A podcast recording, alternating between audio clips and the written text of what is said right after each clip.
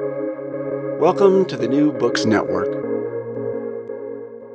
Hello, welcome to the New Books Network. My name's Chris Davey. I'm the Charles E. Scheidt Visiting Assistant Professor of Genocide Studies and Prevention at the Strassler Center for Holocaust Studies, uh, Holocaust and Genocide Studies at Clark University. And I have with me today uh, Roger Mac Ginty, who's a professor in Defense Development and Diplomacy and the School of Government and International Affairs at Durham University. He's also the director of Durham's uh, Global Security Institute. Hello, Roger. Welcome. Thanks very much, Chris. Thank you. Uh, so today we're going to be talking about your fairly new book. It was out earlier this year called Everyday Peace: How So-called Ordinary People Can Disrupt Violent Conflict, and that was published with Oxford University Press. Um, so it was a delight to read the book, and we're going to be talking about talking about it today. Uh, first of all, before we get started on the book itself, it'd be helpful for our listeners to know uh, more about you. Uh, perhaps you might be able to introduce yourself, tell us about your career briefly, and why work in peace and conflict studies. Uh, well, I'm I'm an academic. I'm a peace studies scholar. I drive a desk for a living, um, so I, I wouldn't class myself as a practitioner. Like most academics, I spend most of my time sending emails, uh, which merely garners more emails and more emails. But over the years, I've been fortunate enough to uh, visit many conflict affected societies, to observe, to engage in fieldwork, um, and uh, you know be engaged in a number of debates uh, pertaining to the liberal peace, to hybridity, to um, notions of what the local is in peace study, and all of that has has shaped my approach to peace and conflict studies.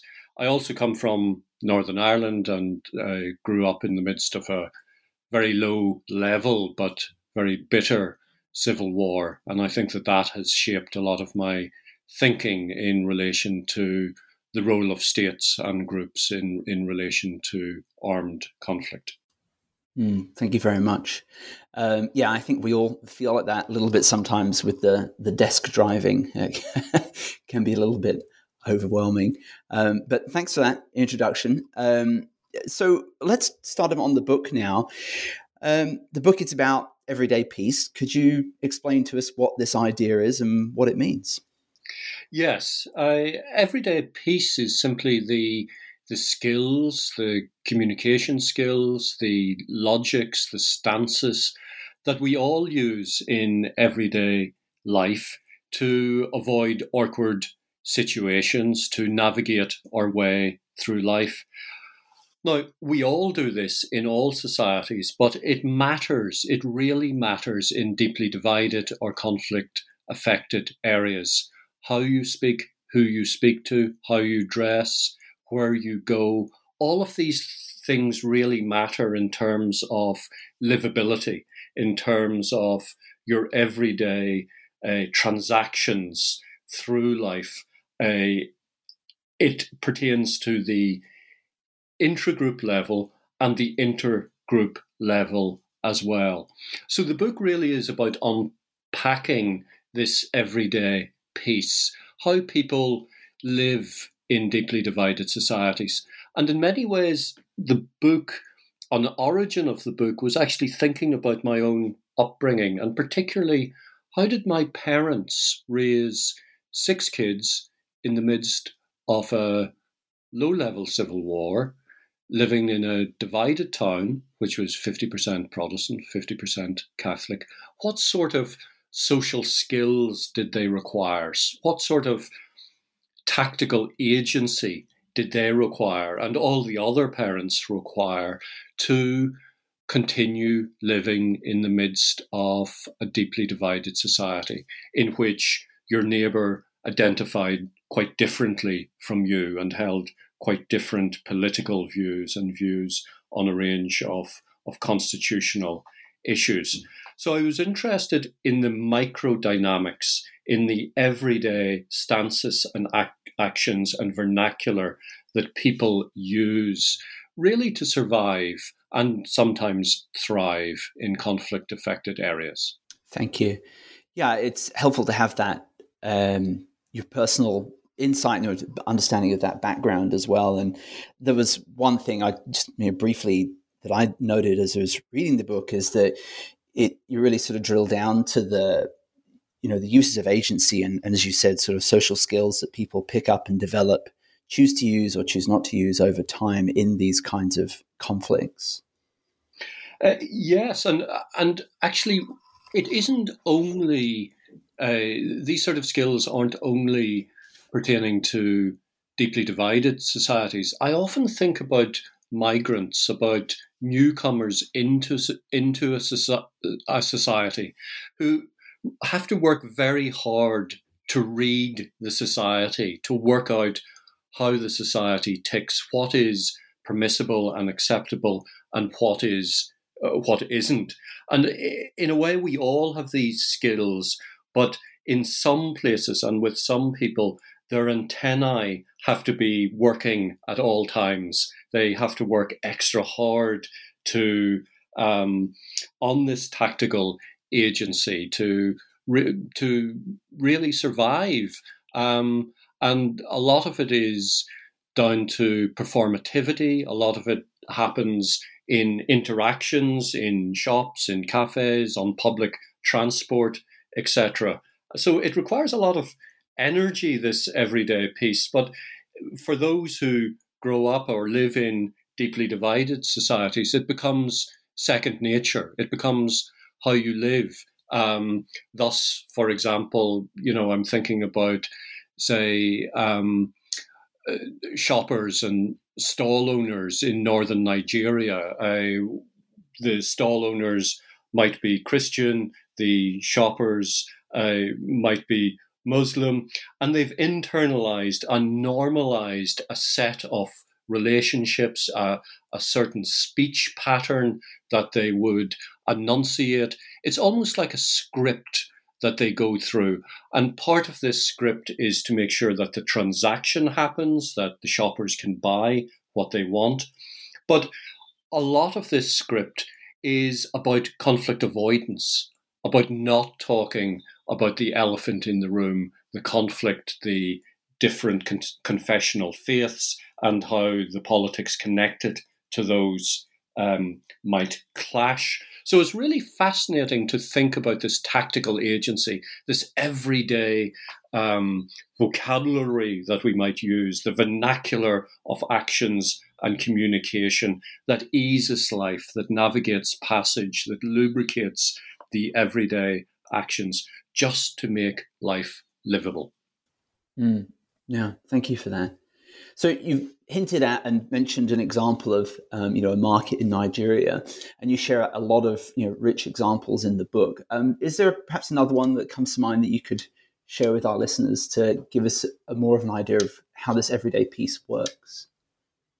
Uh, yes, I, I think I, have recently moved back to Northern Ireland, and I'm I'm fascinated to reintegrate myself back here, and I'm fascinated by how people speak to one another. People um, they talk about the weather, they talk about road surfaces, they talk about council services, but whatever you do, you don't talk about politics and these people are deeply political. These people um, vote in very high numbers. They um, vote for political parties with reasonably um, divergent patterns, but they meet each other on an everyday basis in in shops, um, in uh, the street, etc., and they are civil uh, at all times.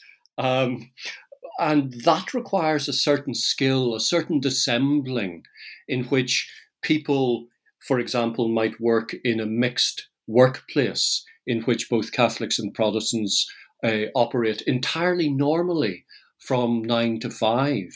But after that, they go back to their single identity homes. And often, because of residential segregation, Catholics live in one area and Protestants live in another area. They socialize separately. They go to different sporting events. They have very separate, self opposed, almost apartheid lives. Yet, during the day, professionally, they get on very well.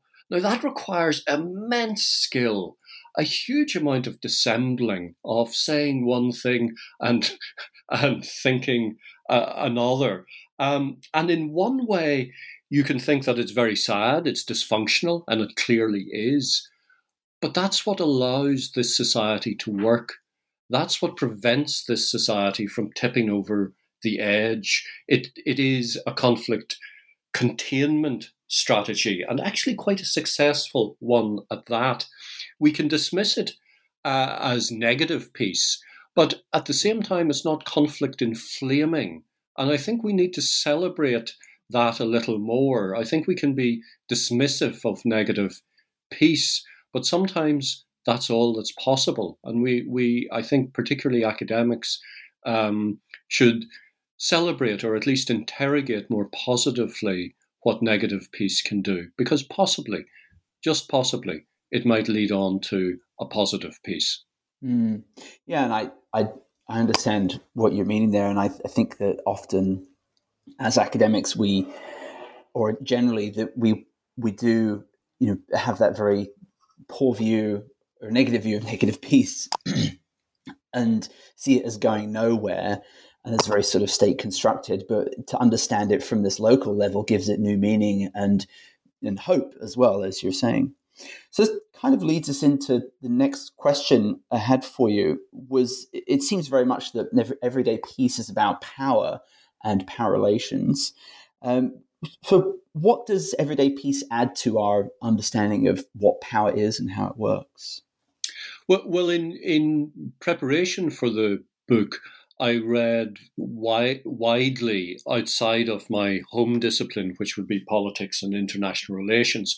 And I was very impressed by literature from sociology, anthropology, nursing studies, and other places that really expanded my view on power and enabled me to move away from realist notions of power as being coercive and power over and instead to investigate plural forms of power, such as power from, power to, power with. And these emancipatory forms of power are awful, often immaterial. So they're difficult to see, they're difficult for researchers to access, but they are relational, they are important, and I think one of the messages from the book is that we need to challenge realists and take power away from them. It's not, they don't have a monopoly over the study or the conceptualization, conceptualization of power. Instead, I think we need to see multiple views of power, a plurality of power, in which power is often immaterial. It's often held by families, by individuals, by those on the margins. And we need to take seriously forms of power that academia can dismiss a little too readily. Thus, for example, spiritual uh, views of power or interpretations of power are often dismissed as a form of civil society or as faith based agency. Um, but actually, they don't fit into those neat um, categorizations as neatly as a lot of academics would like. So I, I think for me, one of the messages from the book is that we need to um, step back from realist notions of power and accept plural, plural notions of power, many of which are emancipatory, which are relational and people centric. Mm, thank you. So again, to to follow on quite closely from that, you introduce in the book this idea or notion of circuitry to try and visualize and demonstrate the connectedness between you know actors and their surroundings and their interactions around peace. So how does this help us? This idea of circuitry, how does it help us analyze uh, everyday peace? What what value does this add conceptually? Where you know one might already be able to turn to, say, network analysis or relational sociology instead? I, I think it's complementary to, to those, and I I have to say that I found a lot of the pre-existing literature on network theory uh, extremely useful. I wanted to build on on work that I had uh, completed some years ago on the notion of of hybridity, and one of the criticisms that was made of, of hybridity was that it, it didn't take the notion of power as seriously as it should, particularly structural power. And for me, peace, conflict, social phenomenon are circuits or networks in which there is connection, relationality, um, a series of, of major and minor networks. And I wanted to try to understand how peace and conflict don't exist in some sort of binary, nor indeed some neat continuum. Instead, they're the same thing. And I, I run these three words, peace and conflict, together into this uh, into this um, peace and conflict one word, which I know is is offensive to anyone who respects the English language. But I think it's important that we see how the two are connected, how they co produce one another, how they coexist in the same space. And for me, the notion of circuitry was a way of explaining how um, they are connected, how the micro and the macro and everything in between is connected, how the political, the social, the cultural, etc., etc., are all connected. And it's worth noting that circuits, and you know, we can think of a neat circuit board that we might have in our laptop or or any electronic equipment we might have nearby. But it's worth thinking about those phone lines that we've seen on our travels, in which hundreds, if not thousands, of wires are connected to the one pole. And it looks like a bowl of spaghetti, but it works. It's messy. And for me, thinking about how does the individual or the small group fit in to wider schemes within a deeply divided society, for me, that bowl of spaghetti or that mass of circuit wires was a way of con- conceiving this. It's a way of trying to capture the messy functionality and the relational nature between the individual and um, the institution. And seeing connections where ordinarily we mightn't see connections. Thus, we might very often uh, in the global north, we see conflict as somehow orientalized, exoticized as something that is happening over there in the global south. But of course, we're part of those conflicts as well. We bank with the same banks that the Taliban bank with. You know, we're all part of that global financial network. We um, share many cultural traits with with groups, armed groups that we would see as being very different fr- from us. So for me, circuitry was a way of trying to join it up, it all up, but at the same time to capture the messiness of it. And I'm I'm quite comfortable in a way with conceptual and intellectual messiness because I I think it's more accurate, it's more honest than overly neat conceptualizations that don't actually map onto social phenomenon that we might see on the ground. Mm. Yeah, and there's one thing that I really appreciated about the the balance of the book is that you, you the circuitry is is very thoroughly demonstrated through a variety of examples that you use, uh, and we'll we'll talk in a little bit about um, you know the differences between um, you know the three phrases that you use in terms of sociality, reciprocity, and solidarity, but those different levels of those functions and again like these kind of um, you know, ranges of negative peace dialogue and social skills and interaction that people engage in that's was something that i think the book really richly picks up um, so that the next question, again, you know, hopefully follows on quite well here, um, is your connection with everyday peace to conflict disruption, which is a, a, kind of a theme that picks up in the title there, was picked up in the title.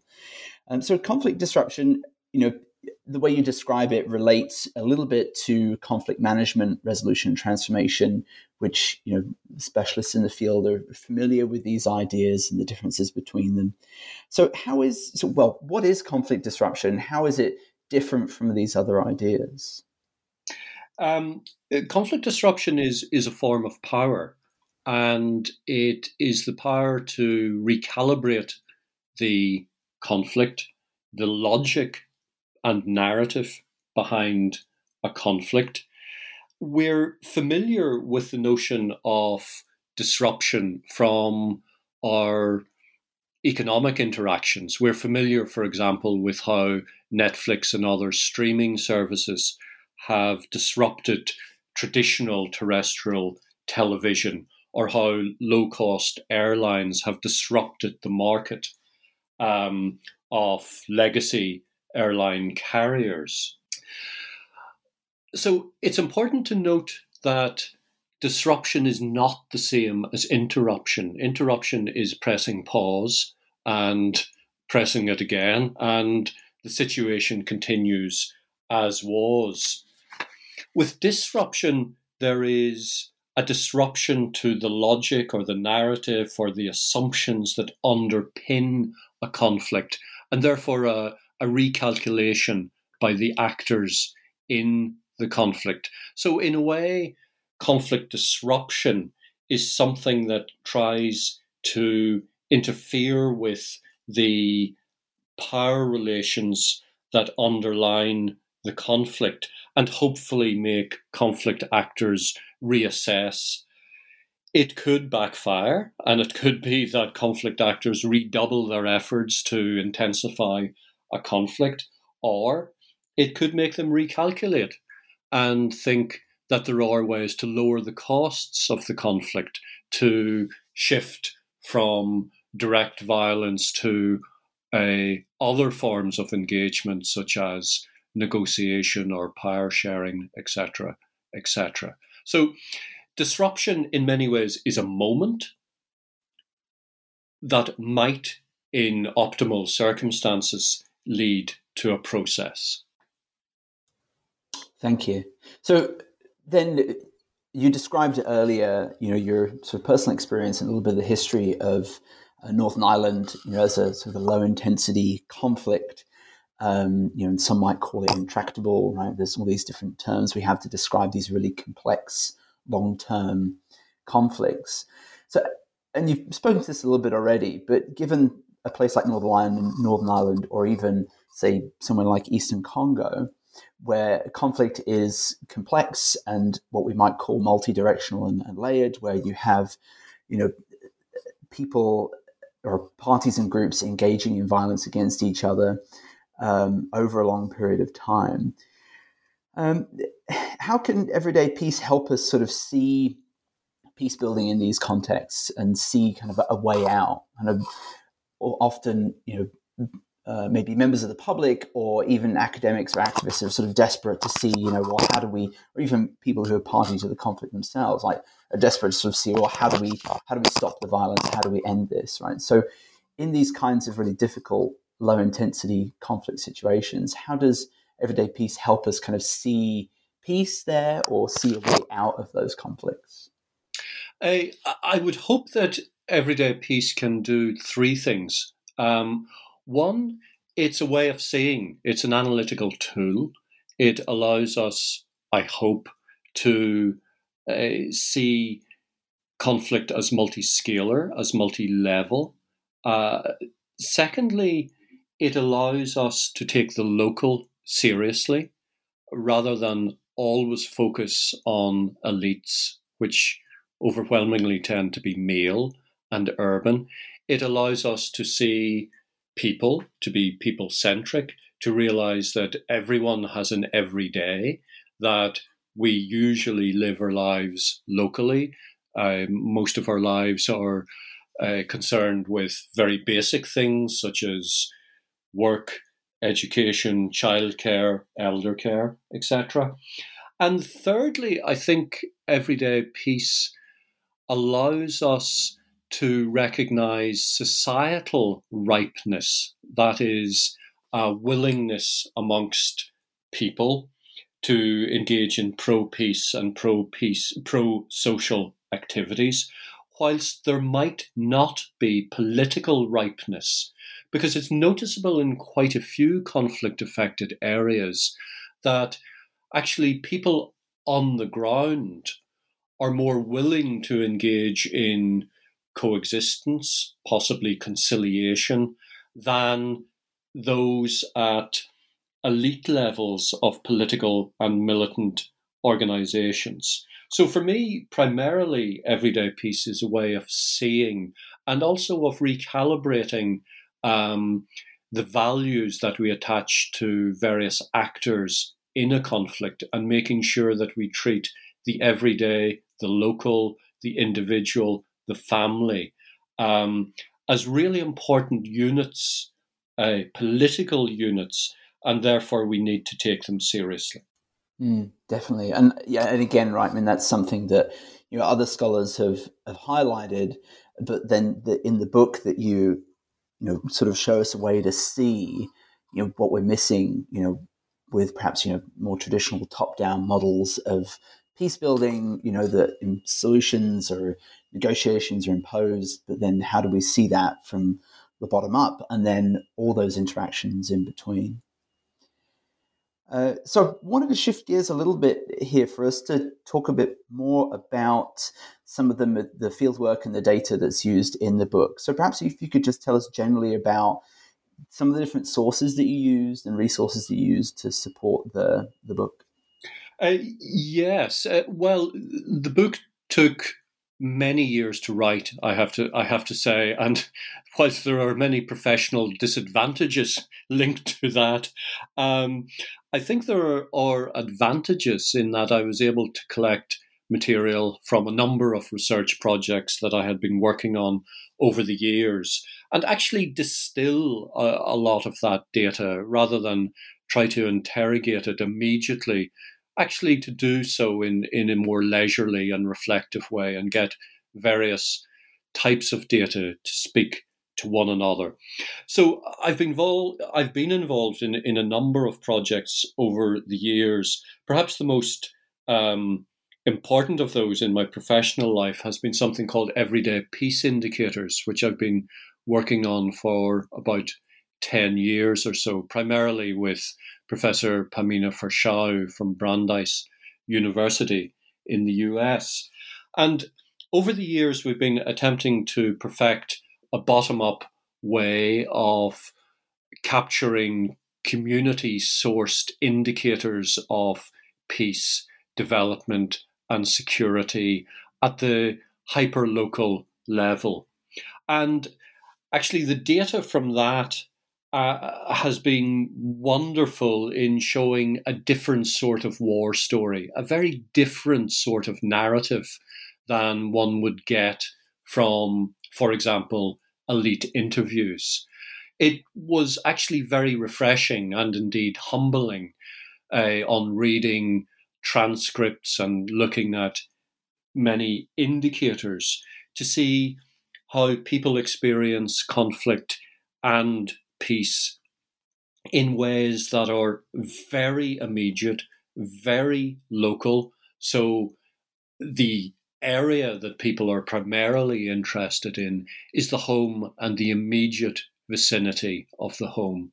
It was also very noticeable just how gendered um, experiences of peace and conflict were.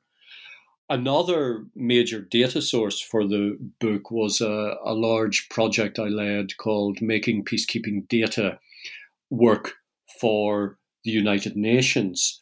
And one of the findings of that project was that international organizations collect a large amount of data, often security incident related data, but they don't really know what to do with it.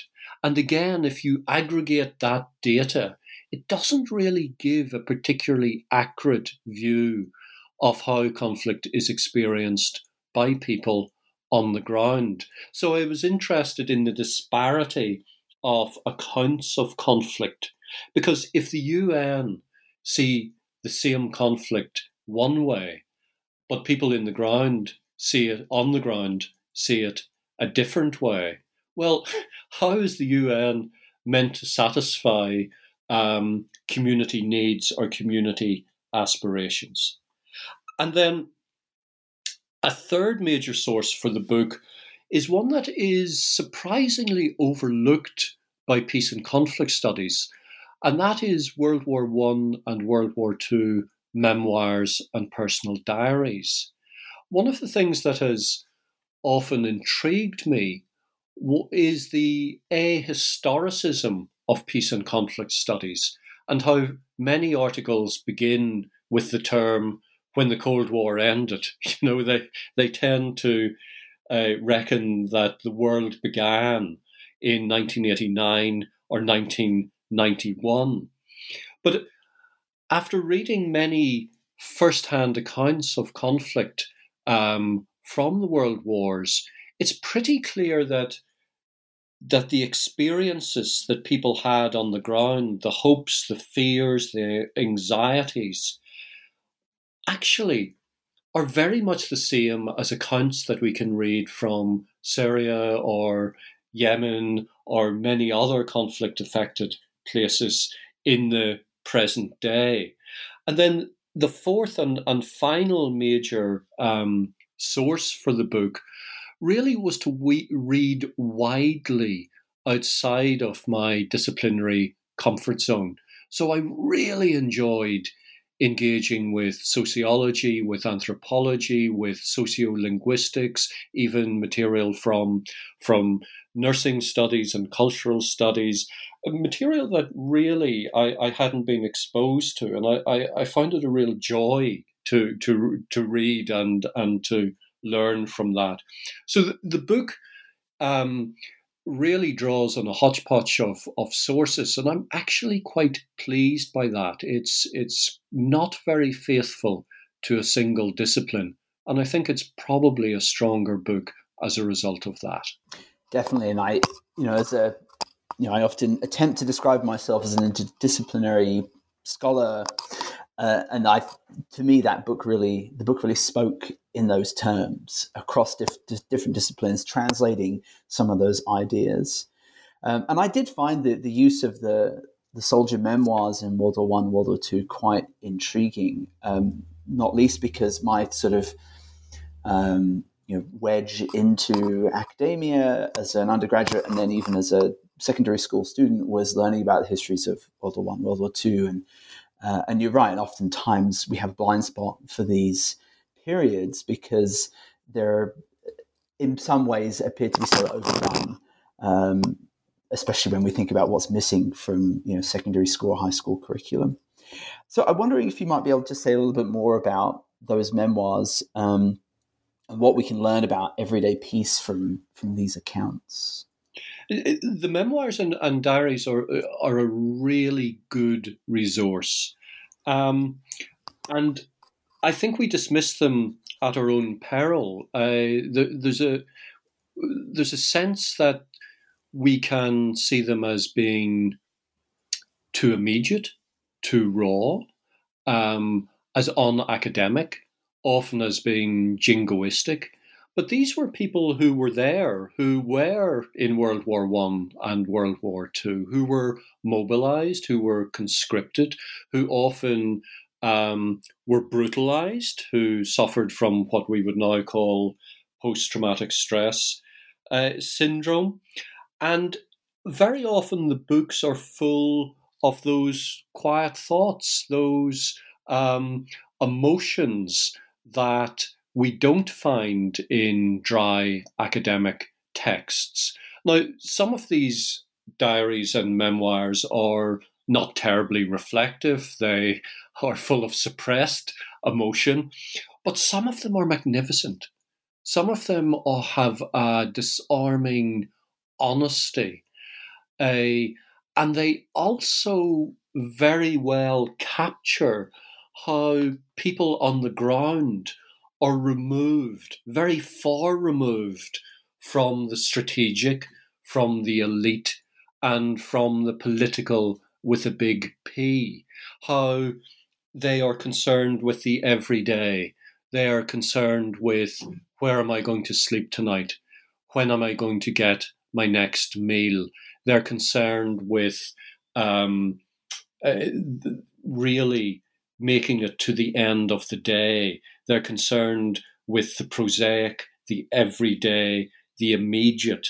And that really spoke to my interest in everyday peace, everyday development, everyday security, this granularity that, let's face it, occupies most of our time every day, but seems to be written out of many accounts of peace and conflict. So, what I wanted to do was to bring the everyday back into the study of peace. And I found that these memoirs, although from a different era, were incredibly useful, a really useful window into emotion, into sentiment. Um, and I, I, really would recommend that uh, peace and conflict studies takes more seriously past conflicts um, as a guide to current conflict. Mm, definitely. I second that. um, so, through these soldier memoirs and the other data that you, you pull from, you're able to kind of stratify, if you will, everyday peace through looking at sociality, reciprocity, and solidarity. Um, perhaps you'd be able to explain for us what these three sort of elements of everyday peace are and how they relate to each other. Uh, yes. So I see sociality as, as simply humans recognizing the human in other people. Um, I would see reciprocity as a, I mean, frankly, we're all aware of reciprocity. I do something to for you in the expectation that hopefully you will repay the kindness. And of course, what we're actually doing is making a statement about society or the society that we want to live in. Solidarity is the most demanding of these three because it requires that we stand and act with the other.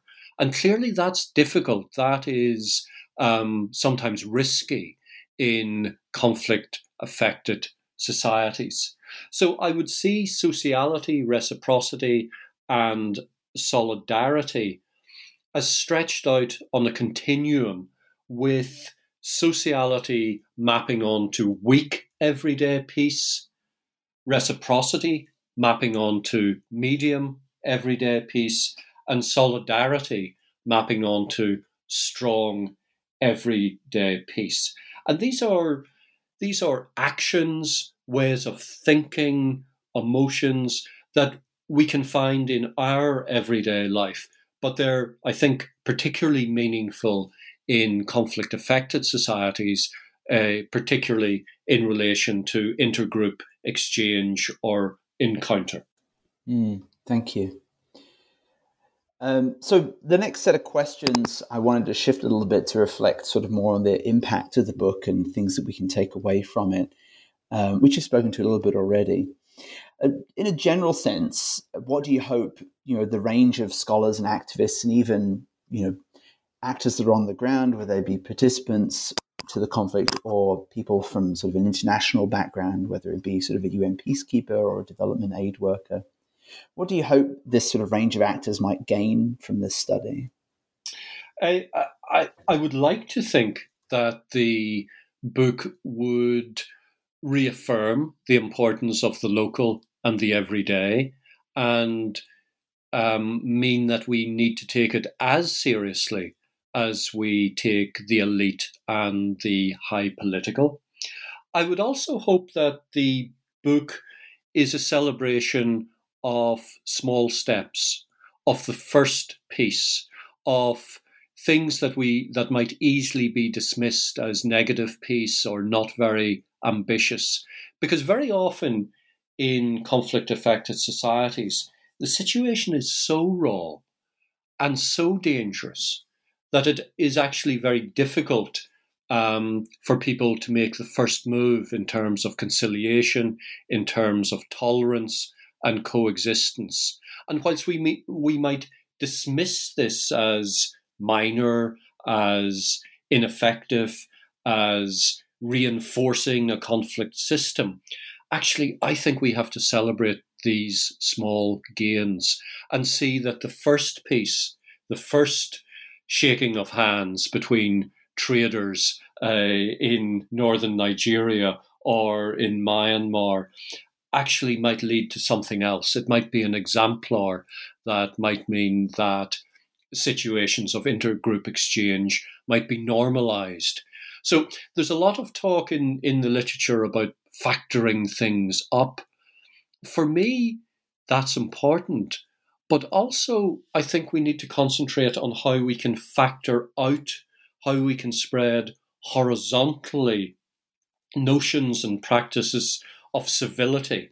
And all of these usually start very small and then hopefully can spread out. So I hope that that would be the, the, the main message from the book that we need to celebrate um, these small first steps towards peace because they might lead to something more significant.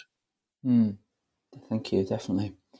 So the next question is uh, perhaps a little bit tricky uh, and maybe not good interview practice. um, as I've read your book, and, and you mentioned uh, as you you've recently been in Northern Ireland a bit more, you've been you know you've sort of had your everyday peace glasses on, if you will, and you've been seeing and looking for that as you you move around. Um, and I just wondered if you might have any reflections on thinking about just the UK itself with the last year or two with you know so the impact of Brexit, uh, you know our so the impact of the Black Lives Matter movement, the removal of you know something like Edward Colston's statue in Bristol, COVID, and what could be described as a distinct lack of sociality and reciprocity, or even definitely so, uh, solidarity. So outside of these more you know intense conflict areas, how might everyday peace and everyday peace power help us in these kinds of situations, right? Where we're in the global north and you know, we have all these sort of uh, social disruptors, if you will. I, I I think that's a great question, Chris, because as I mentioned earlier, there's a tendency that we think of conflict as happening over there somewhere far far away, and we exoticize it and orientalize it. And certainly looking at the United Kingdom, but a number of other uh, countries, uh, notably the United States, one can see how political discourse has become coarse. It has become very intolerant. We can see the um, inflation of culture wars, um, these very uh, sort of synthetic outrage that is created by uh, speech acts, and people run miles towards them to find offence. And I really do look back at these notions of sociality, reciprocity, and solidarity, and think that actually there there is a lot that can come from the everyday peace playbook that can be applied to societies that nominally are at peace that are regarded as somehow civilized and somehow democratic, but actually contain very significant exclusion and dysfunction. So I, I do think that those of us that are interested in, in peace, really there is a lot of opportunity for us to unpack notions of peace, peacefulness, civicness in our own societies. Um, because, you know, you're probably aware um, from being based in the United States, but there, eh, I'm picking up increasing literature that is uh, suggesting that some of the eh, precipitants of civil war actually can be found in the United States. And, you know, without being too alarmist, if we project ourselves forward by a decade or two? Are we really facing a situation of societal decline where we would be facing civil war in societies that nominally are democracies? So I, I think peace studies has an urgent task, not just in societies that we um, uh, can easily class as suffering from conflict and violence, but also it needs to to look into societies in the global north and be aware of the factors that are um, stoking up conflict and in some cases actually leading to violence. Mm. No, that's uh, very helpful. And uh, just in the same way that perhaps a you know, top down international intervention negotiation perspective, you know, sort of uh, pushing peace down to the bottom in, you know, the global south, in the same way here in the global north, we can observe, you know, very superficial, uh, perhaps narratives, and again, like these very, um, uh, I suppose, contentious discourse around you know what's going to happen and but those both of those kinds of narratives then miss out perhaps what's happening underneath and these you know, applications and versions of sociality reciprocity and, and solidarity. So thank you for that uh, so just to kind of start wrapping up a little bit here i'm wondering if you have in mind now for the future sort of next steps not only for the everyday peace indicators project but then also for the research you've done as part of the book here as a whole. Is there anything that's sort of coming next on the horizon for this for you? Uh, yes, Everyday Peace Indicators has been fortunate in, in going from strength to strength, and we're we're working in in a number of countries from Bosnia to to Colombia uh, to Georgia on these indicators. But fascinatingly, some colleagues in the Everyday Peace Indicators uh, cooperative are working in the United States on issues of safety in societies, in in cities in which there is tension between um, the police force and, and and mainly the African American community. So I think that that's really fascinating that we're bringing the the study of peace and conflict to the global north. Um, I've also been fortunate enough to be funded to, to look at the microdynamics of peace and conflict. In other words, the tactical agency um, actions and stances that are used for everyday peace. And we're going to be looking at, at communities in Northern Ireland, Lebanon, and Colombia. I, and I'm, I'm working with Roddy Brett, who's at the University of Bristol on that. And it'll be really fun to empirically um, investigate many of the concepts that I floated in the book and to see if they if they actually um, exist in in real life. So I'm really looking forward to that to working on that over the mm. next couple of years. Oh, no, that and that sounds really exciting to be able to then road test um, and sort of to keep the the evolution of it going. And I'm wondering for our listeners who are interested in the Everyday Peace Indicators project, is there a data set that's available, or do we have to, you know, wait for future publications to well, to get we, our hands on this information? We have a great website, which is simply everydaypeaceindicators.org. Uh, there's lots of information um, there in English, Spanish, Spanish, and French, and possibly a little Arabic as well. We've got cool cartoons. We've got lots of data uh, uh data sets and um, how-to guides. So it's um, it's it's all out there. Fantastic! I'm glad we could plug that here. That's that's great. Uh, so just to wrap up, one last question for you. Typically, um, on the New Books Network, we ask our authors about any kinds of uh, books, films, or plays, even that have influenced you and your work. Um, and I'm wondering then if there are three, perhaps in particular, you could recommend to our listeners. Um, can I just recommend one? Um, nor- normally, I'm very excited about the book that I've just read. Um, so, a book that I've just finished, which was really, really good, is called Frontline Saving Lives in War, Disaster, and Disease. It's by Tony Redmond. And Tony was an A&E doctor from the United Kingdom who was one of the global leaders in setting up the system for emergency medical assistance after disasters and war. And Tony and his colleagues learned the hard way by, you know, um, being in Iran after an earthquake, by going to conflict zones in in Iraq uh, and many many other places, particularly uh, the Balkans. And every page of this book is filled with an ethical or a practical dilemma. And it really isn't a case in these situations of doing no harm, it's doing less harm because there are no completely optimal outcomes. So I was hugely impressed by it. it it's published uh, this year, 2021, by Harper North.